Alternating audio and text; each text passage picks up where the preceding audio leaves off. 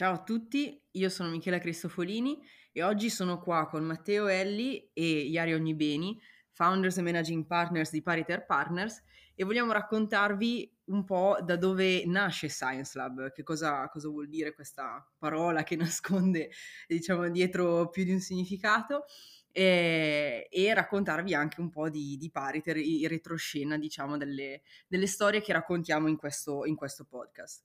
Quindi benvenuto Matteo, benvenuto Iari. Ciao Michela. Ciao a tutti, ben, ben trovati nel nostro podcast. Da dove iniziamo allora Michela? La storia può essere molto lunga, eh? guidaci tu. Eh, vediamo di stare in tempi che, insomma, eh, compatibili con la vita di un essere umano. eh, dunque, io partirei anche, diciamo, per, per guidare il, la nostra narrazione, diciamo, da, da pariter proprio, cioè partiamo dagli albori eh, de, della storia, da dove, da dove nasce Pariter, com'è che vi siete incontrati voi due, insomma, dateci un po' di retroscena oltre a quello che si può trovare al, al sito internet.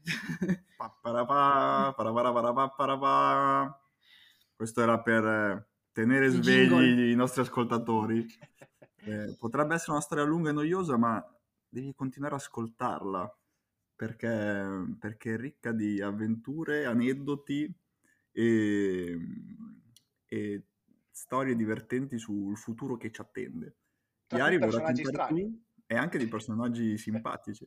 Eh, cercheremo di stare in 20 minuti di tempo così da non eh, sì. andare troppo lunghi.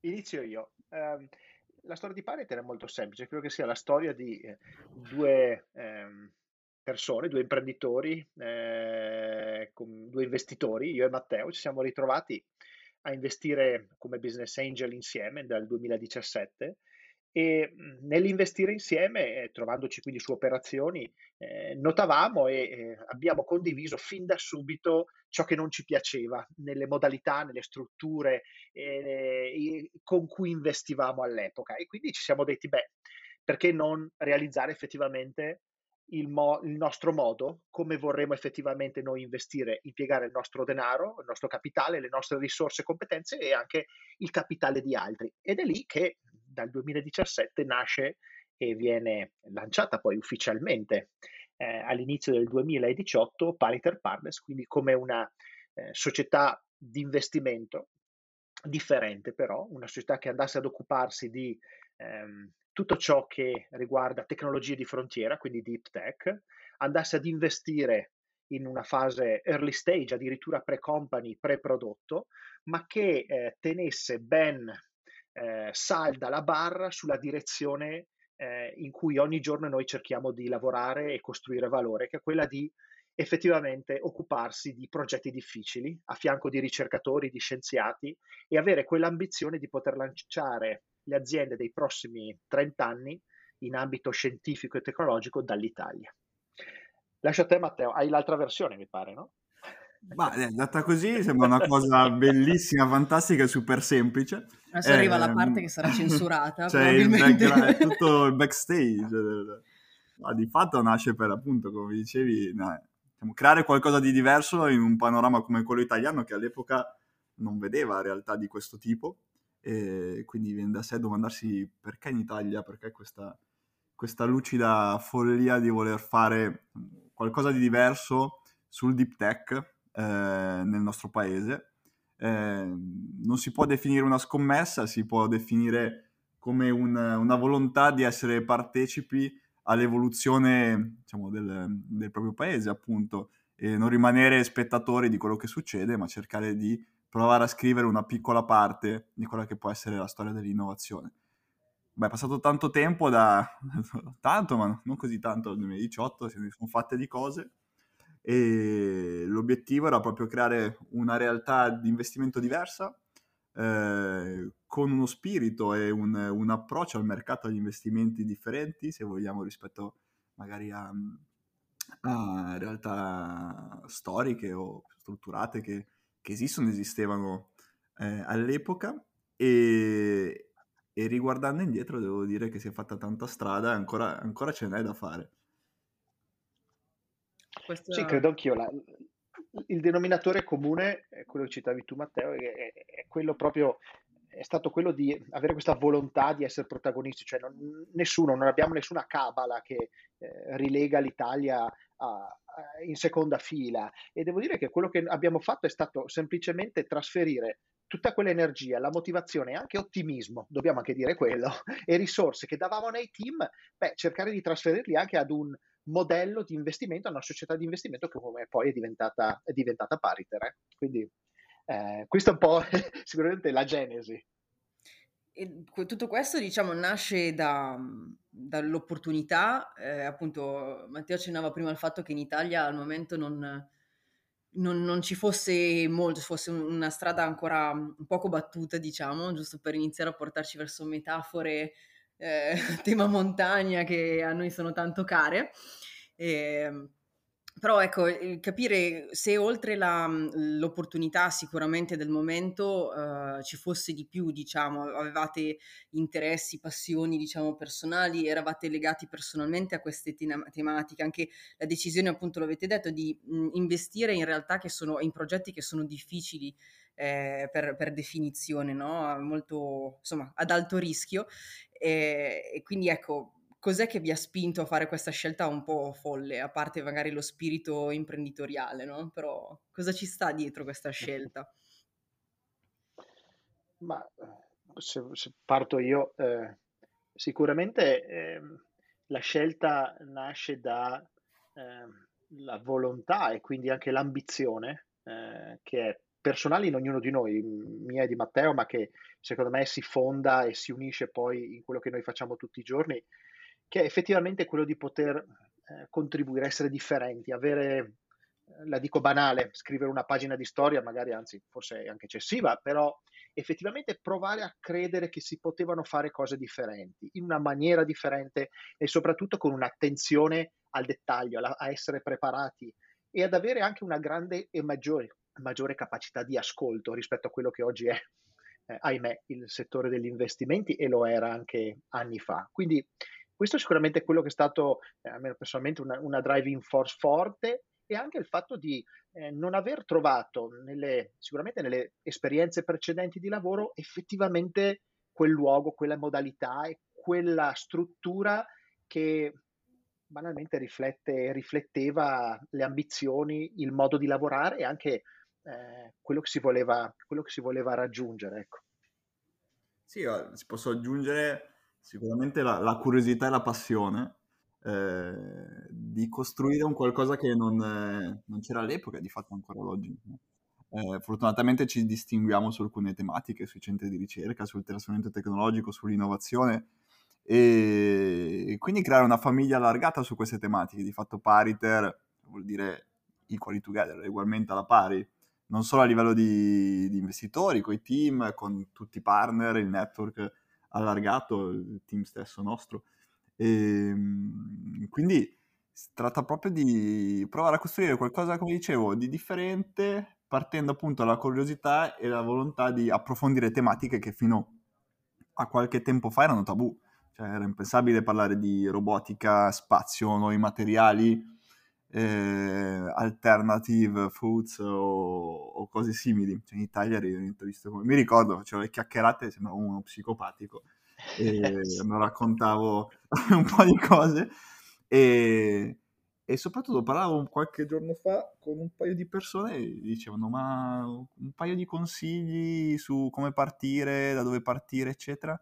Secondo me anche come primo step eh, il fatto di pensare più al bene, diciamo, se vogliamo, comune che, che, al vantaggio personale, cioè il partire volendo fare un qualcosa eh, diciamo, per, per, terzi, per creare delle esternalità positive, ancora prima che pensare al, al, beneficio personale. Ecco, questa cosa qui poi ha fatto partire tutta una serie di dinamiche eh, che ci hanno permesso di effettivamente poi andare a a lavorare, a collaborare con, con diverse entità dell'ecosistema in Italia, costruendo delle situazioni, delle opportunità di investimento uniche comun- o comunque diverse rispetto a quelle, a quelle canoniche.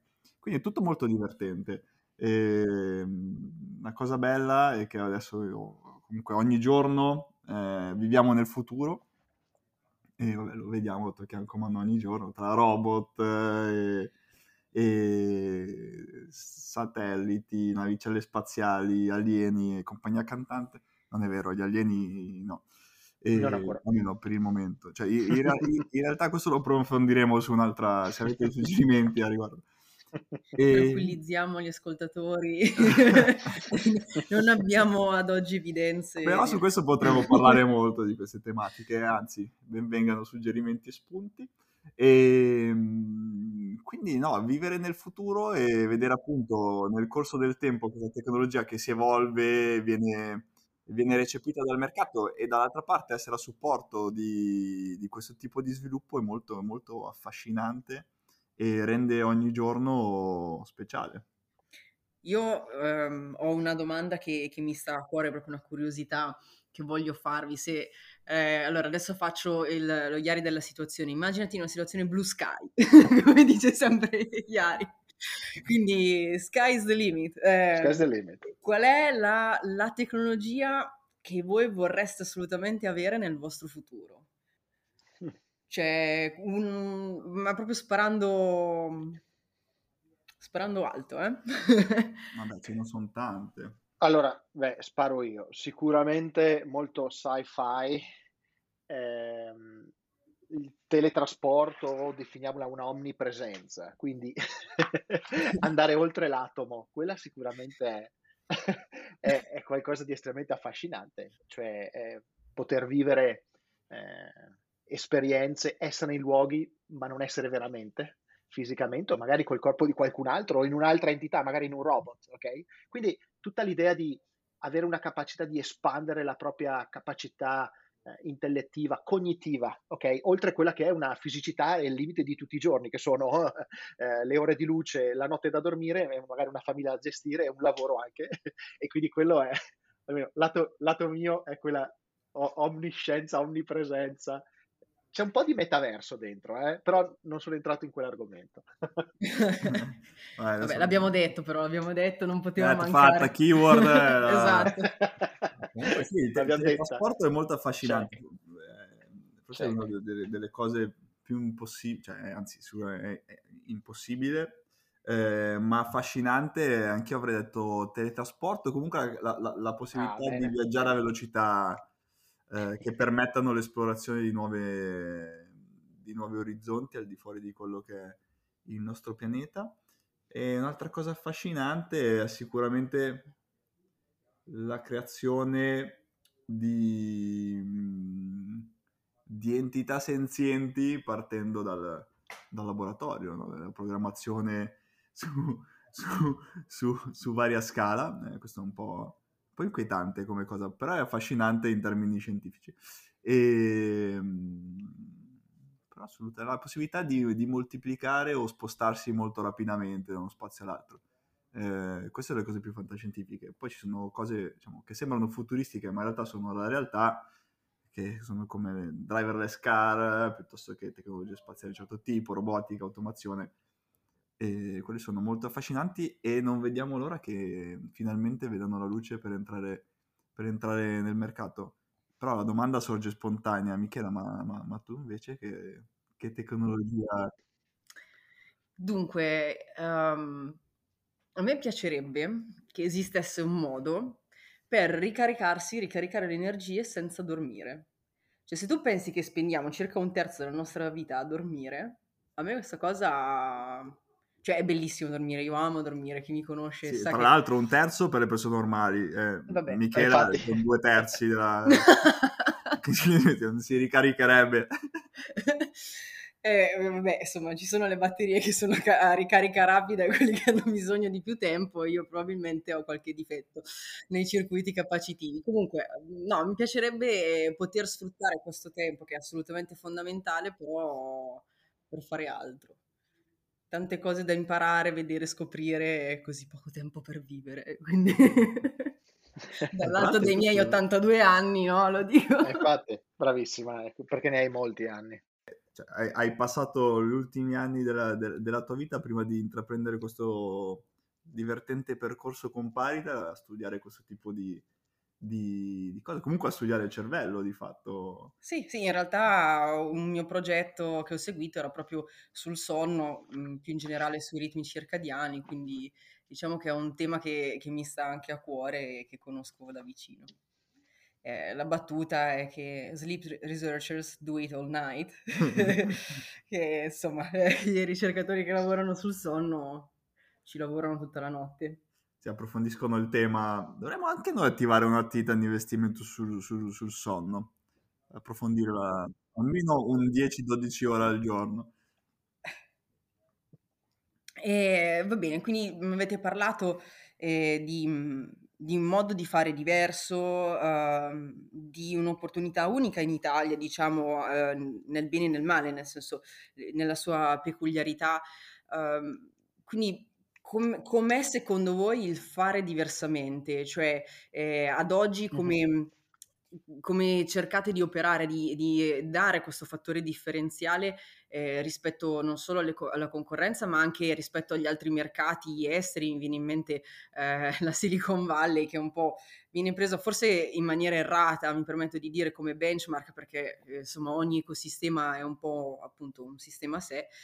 E, ehm, quindi com'è che, eh, e qua poi mi riferisco in particolare a Science Lab, avete implementato questo modo di fare differente che avevate in mente quando vi siete incontrati? Mm. Ma allora hai citato eh, paro- una parola chiave che eh, diciamo ha preso e sta prendendo delle altre diciamo sfumature, quella della Silicon Valley, ok? Ehm, fino a qualche anno fa, diciamo poco meno di dieci anni fa, eh, Silicon Valley era veramente il benchmark per eh, le modalità di investimento, eh, la tecnologia di frontiera. E ovviamente poi tutto quello che riguardava aziende ad altissimo potenziale di crescita, ad altissima scalabilità e anche storie di successo, quindi i famosi unicorn. Okay? Credo che negli ultimi anni quello di cui noi ci siamo accorti anche con Matteo già nel 2017, avendo poi anche investito negli Stati Uniti, avendo visto anche i modelli come funzionavano dall'altra parte dell'oceano, ci siamo resi conto che c'era la possibilità di, diciamo, rallentare leggermente no? la macchina di investimento, se volete, il nostro approccio e di concentrarci effettivamente su quella che era una comunità, e lo è sempre di più oggi, una comunità comunità emergente di talento, un talento fatto ovviamente da eh, ricercatori, scienziati, chi oggi opera in un laboratorio o in, o in un'azienda eh, ad altissimo tasso scientifico, tecnologico e ingegneristico. Okay? Quindi ehm, se vuoi oggi la Silicon Valley, eh, sembra una parola ovviamente abusata, è ovunque, è distribuita, ma è, eh, si trova in varie sfumature. Io credo che la nostra Silicon Valley in Italia sia ancora eh, per la stragrande maggioranza nascosta, eh, leggermente opaca, magari con un po' di polvere all'interno di università e questo però deve farci come dire, eh, spingere ancora di più oggi sull'acceleratore per eh, arrivare a queste persone, arrivare a questa community, a questa, eh, questo bacino di talento ed effettivamente semplicemente ascoltarli e raccontarli che possono fare di meglio e ovviamente quello è il nostro impegno di poterli fornire un'infrastruttura eh, differenziale su cui effettivamente innestare la loro ricerca, il lavoro di 10 più anni di lavoro in un laboratorio, dei brevetti e se, o semplicemente la loro ambizione e provare ad accelerargliela eh, verso il futuro, ok? Quindi ehm, noi ci siamo semplicemente concentrati su ciò che avevamo notato essere così un'area totalmente sottovalorizzata, eh, sottorappresentata eh, sicuramente, ma che nascondeva e nasconde oggi, e questo lo crediamo, e ci stiamo investendo, ehm, le aziende delle prossime generazioni. Aziende che poi, ricordiamolo, come dicevamo prima, eh, sono aziende che vanno a eh, impattare e a operare sperando anche di risolverli, problemi emergenti molto difficili, eh, dalla mobilità sostenibile alla produzione e stoccaggio di energia, a, alla genomica, a, ovviamente al tema farmaceutico e ovviamente della salute dell'uomo. Okay? E nell'operatività questo come si traduce? Eh, sì, bella domanda. Vai tu Teo. Eh, sì. sì, diciamo che appunto cioè, Science Lab, come diciamo, nasce eh, per non limitarsi a dire no, no, questa cosa non è investibile, questa cosa non è pronta, questa tecnologia vogliono ancora due anni per portarla sul mercato, ma invece supportare e affiancare i vari, vari soggetti proprio in quel contesto di creazione del valore eh, all'interno dei centri, all'interno dell'ecosistema italiano. E, ehm, per l'operatività di tutti i giorni eh, abbiamo quel sistema di ricarica del sonno che ti permette, cioè senza, ti permette di ricaricarti senza dormire, quindi sono le 24 ore, sono una ventina di ore e eh, è molto divertente, affascinante, ovviamente non privo di, di, di criticità, eh, però di fatto abbiamo la fortuna la possibilità di incontrare ogni giorno persone diverse, confrontarci con ehm, soggetti, figure che lavorano al più alto livello di innovazione tecnologica nei principali centri di ricerca, i, i principali investitori a livello europeo. Eh, se penso che negli ultimi anni siamo passati appunto da pensare Science Lab eh, a come, come mo- creare un modello che funzionasse per il mercato italiano, a, a, a lavorare con, ad aver incontrato oltre 2000 ricercatori in generale nei vari gruppi di ricerca, eh, esserci confrontati con tutte queste persone a livello nei centri di ricerca, su circa una ventina di centri, eh, avere in Science Lab eh, più di una cinquantina di, di scienziati, di, di, ricercatori e aver creato ehm, circa una decina di aziende, aver investito in una metà di queste, averne vendute già due, cioè, mhmm, non è vero che in Italia questa cosa non si può fare, non è vero che siamo indietro, si tratta appunto di lavorare quelle 20-21 ore rimboccandosi le maniche e cercando, come dicevo prima, sì, di pensare a quello che è l'evoluzione personale, l'evoluzione di Pariter, ma ragionando in più termini più ampi in quello che si può dare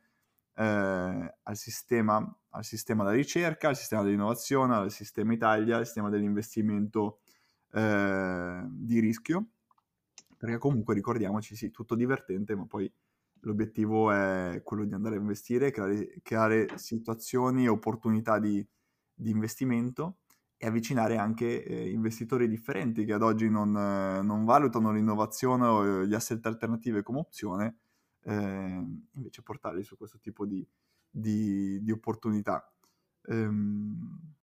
Hai detto tutto, la cosa che, Matteo, anche l'ultima cosa ovviamente è non dimentichiamo il nostro ruolo che diciamo possiamo fare ovviamente del bene, però eh, l'obiettivo nostro finale è comunque avere dei ritorni significativi rispetto alla finanza investita. Ok, quindi questo è sicuramente il pezzo che hai aggiunto tu anche adesso alla fine. Eh, nel fare questo, eh, le nostre giornate tipo, l'hai citate, oltre ad essere molto lunghe, però sono giornate dove noi effettivamente viaggiamo molto, eh, cerchiamo di stare sul campo, di stare dove la ricerca viene realizzata o dove non viene ancora fatta perché ne mancano le condizioni, gli spunti, le infrastrutture.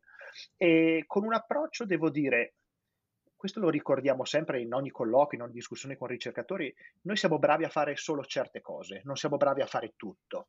Però su una cosa sappiamo fare sempre, quella di ascoltare e di imparare. Quindi partiamo sempre con una forte consapevolezza dei nostri limiti, semplicemente eh, di competenza eh, su certe tecnologie, su certi ambiti scientifici, ovviamente non siamo dei tuttologi, ok?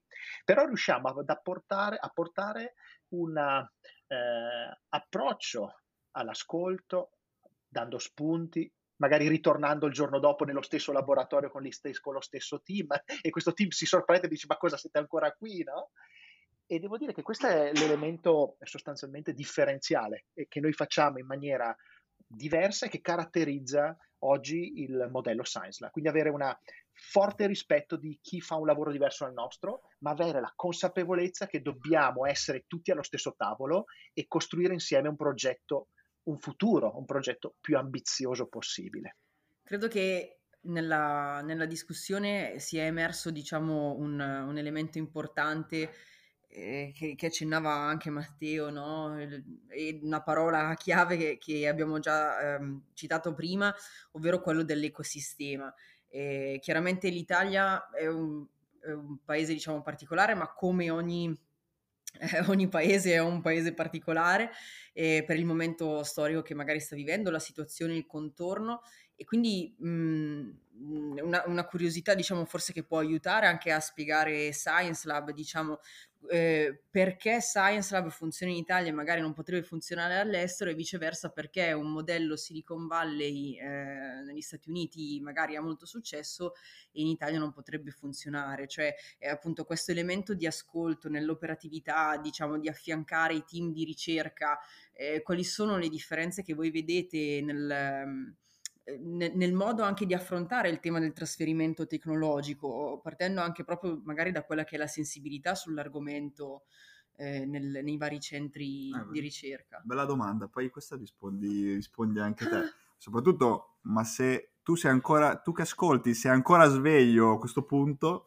eh, diciamo che tocchiamo un punto, un punto interessante. Eh, di fatto è un po' questo secondo me la differenza, andare a creare un modello proprio dedicato all'ecosistema italiano, fatto di norme, di, di regole, eh, di sovrastrutture, di strutture di ricerca che nascono, che hanno una storia eh, centenaria, a differenza magari di altre, di altre realtà, e prendere coscienza di quello che è anche l'ecosistema finanziario a supporto di questo tipo di, di realtà. Di fatto in Italia a livello di ricerca siamo tra i primi al mondo, arriviamo al livello di sviluppo tecnologico avanzatissimo, i ricercatori e i team di ricerca italiani all'estero sono tra, tra i migliori a, al mondo, poi sì, ok, no. c'è un utilizzo di risorse magari alcune volte non efficiente, però il livello tecnologico che raggiungiamo è molto molto buono. Ecco, questo meccanismo si, si incastra, si, si, incarta quando poi si passa uh, all'investimento privato. Eh, quindi da lì eh, si è reso necessario capire quali erano le motivazioni alla base di queste, di queste dinamiche e creare un, un qualcosa di dedicato. Eh, differenza principale, ma che è palpabile eh, con gli Stati Uniti, eh, non è un tema di competenze, non è un tema di persone, eh, è un tema di tempo dedicato ai team e anche di capitali. comunque i capitali è una commodity, eh, molto spesso la qualità del tempo che viene dedicata ai, ai team di ricerca o, o, alle tecnologie che fanno la differenza. Eh, sul deep tech è un qualcosa ehm, che, che, di fatto lato nostro, nel nostro paese era marginale o quasi inesistente. Eh, ci sono state iniziative nel passato che molto, molto buone, eh, però che erano nate in un contesto diverso di capitali, erano ancora, erano ancora agli albori di tutto il mondo Prematuro. del venture capital, c'era, c'era, c'era veramente poco. L'alba. Esatto, sì, ancora prima, era, era più big, prima del Big Bang, se c'era qualcosa. E ehm, quindi prendere un modello estero che, che, si è provato a fare negli anni e portarlo in Italia non, non, era, non era efficiente.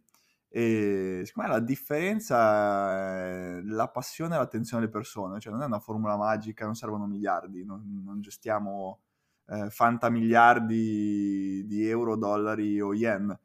È semplicemente la passione, l'attenzione alle persone e cercare di comprendere eh, quali siano gli, gli, incentivi e gli interessi di, di queste persone al fine di creare le condizioni migliori e il percorso migliore per sviluppare quell'idea imprenditoriale, quel percorso imprenditoriale o quella tecnologia di cui non si ha idea di cosa fare. Cioè c'è una tecnologia sul tavolo, cosa si fa?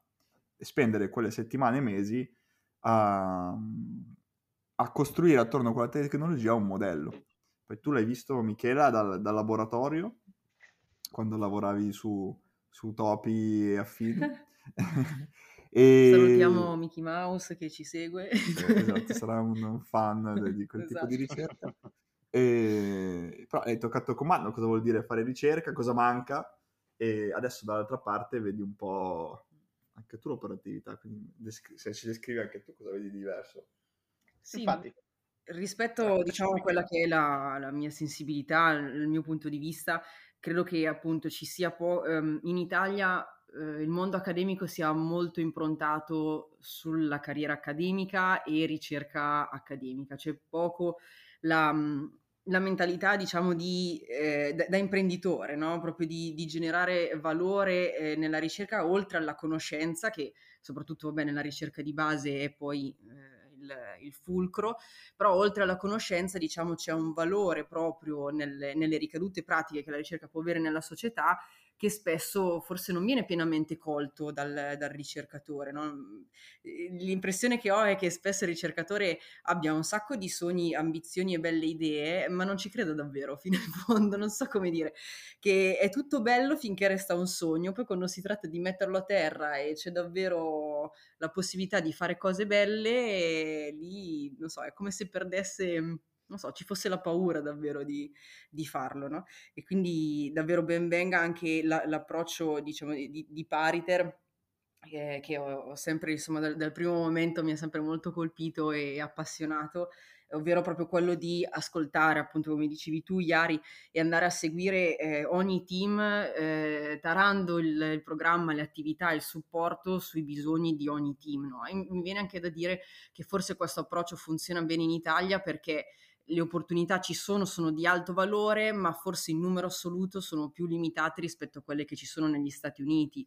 Eh, immagino per esempio eh, degli investitori negli Stati Uniti a cui vengono presentate un sacco di, di domande, di proposte, chiaramente l'offerta in questi termini, mh, mm, almeno per quello che, ripeto, il mio punto di vista, la mia sensibilità è molto maggiore, quindi ci si può permettere di avere un approccio della serie torna tra due anni in Italia forse questo non ce lo possiamo permettere ed è lì che davvero c'è sì. il valore aggiunto di Pariter da dire no, possiamo costruire davvero qualcosa di buono da, eh, non dico da zero, però da, da, dall'inizio insieme eh, e davvero poi cambiare quelle che sono le statistiche, non 9 startup su 10 falliscono, ma magari riuscire ad avere un impatto più tagliente riguardo, no? Più... Ma io sono d'accordissimo, cioè l'aspetto che ci ha sempre, ci dà totalmente fastidio oggi è, è quel livello di superficialità e anche di, spesso di spocchia che eh, molte, molti soggetti nel mondo dell'investimento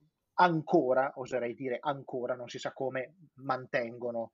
Eh, credo che il, motto nostro è che nessuno viene lasciato indietro, ok? Quindi quello che cerchiamo di fare è alzare la barra e la qualità dell'intero ecosistema e per farlo è necessario lavorare a più mani, avere un approccio ovviamente estremamente umile di ascolto, oserei dire anche gentile, mettiamo un po' di gentilezza dai, no? nel nostro mondo perché ci sta, dall'altra però con una grande ambizione dei modelli nuovi e delle infrastrutture, se volete, delle, delle, quindi delle metodologie che possono effettivamente prendere la tecnologia e letteralmente ficcarla su un razzo e farla partire, ok? Quindi eh, su questo siamo estremamente allineati, lo condividiamo nel lavoro, nel lavoro di tutti i giorni. Ecco.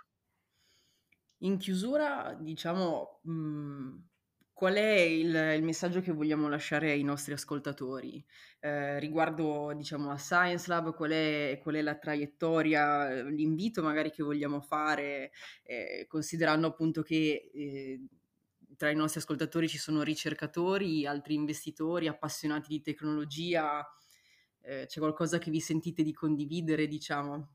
Beh, innanzitutto i miei complimenti per essere arrivati fino a questo punto Mi dell'ascolto. doverosi. Questo è un applauso. Ora ci dovrebbe essere una, una frase, eh, svegli tutti, eh, ci dovrebbe essere una frase che funziona da password, cioè se, si, se, vi presentate presso i nostri uffici e dite questa frase vi offriamo una no, birra infatti, perché siamo, siamo arri- siete anche, arrivati. Anche due, no, infatti quello che, che, che volevo condividere è proprio, siccome l'obiettivo è raccontare storie di innovazione, di ricerca, dare spazio a, a quelle figure, a quelle persone che, che lavorano tutti i giorni su questo tipo di iniziative, a volte non hanno la giusta visibilità o non hanno modo di raccontare la propria storia, ma anche di condividere le loro esperienze di ricercatori, imprenditori, eccetera. Eh, la, la, keyword può essere quella appunto di cercarci, eh, cercare i nostri contatti online eh, o eccetera, di suggerirsi delle, delle persone, delle figure, chi, vo- chi vorreste come, come, interlocutore, come compagno di chiacchierata in, eh, in, questo, in, questo, podcast, in questo confronto? E, e, quali anche gli argomenti che potremmo affrontare?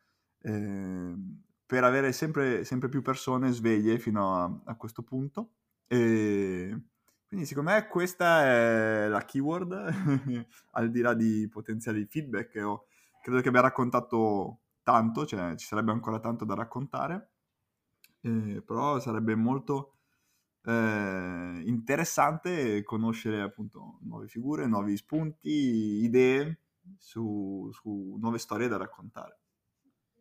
Sono d'accordo e il messaggio anche qui da mettere a fianco è senz'altro raccontare e dire che chi oggi fa scienza non è da solo, ma credo che possa veramente non solo eh, avere un luogo e degli strumenti e delle entità come Pariter che possono aiutare veramente a, a creare una traiettoria di crescita di quello che loro stanno sviluppando, ma soprattutto ehm, c'è un mondo che ha e avrà sempre più esigenza non solo di risolvere problemi emergenti, ok, ma avrà sempre più l'ambizione e su questo noi sappiamo che la tecnologia e la scienza sono il miglior alleato per realizzare dei sogni importanti. Mi sento di chiudere questa puntata traducendo e parafrasando eh, una frase non me ne vogliano i fan di Star Wars, ma passa al lato oscuro non della forza ma di Pariter, abbiamo le birre quantomeno. Quindi è sempre un piacere incontrare insomma, persone, raccontare storie e avere nuovi spunti, eh, diciamo appunto il nostro atteggiamento di ascolto e apprendimento. Bene, grazie. Grazie, grazie a, tutti, a tutti. chi è arrivato fin qua. a presto e a un'altra puntata, la prossima puntata del Science Lab Podcast. Ciao! Ciao a tutti, ciao.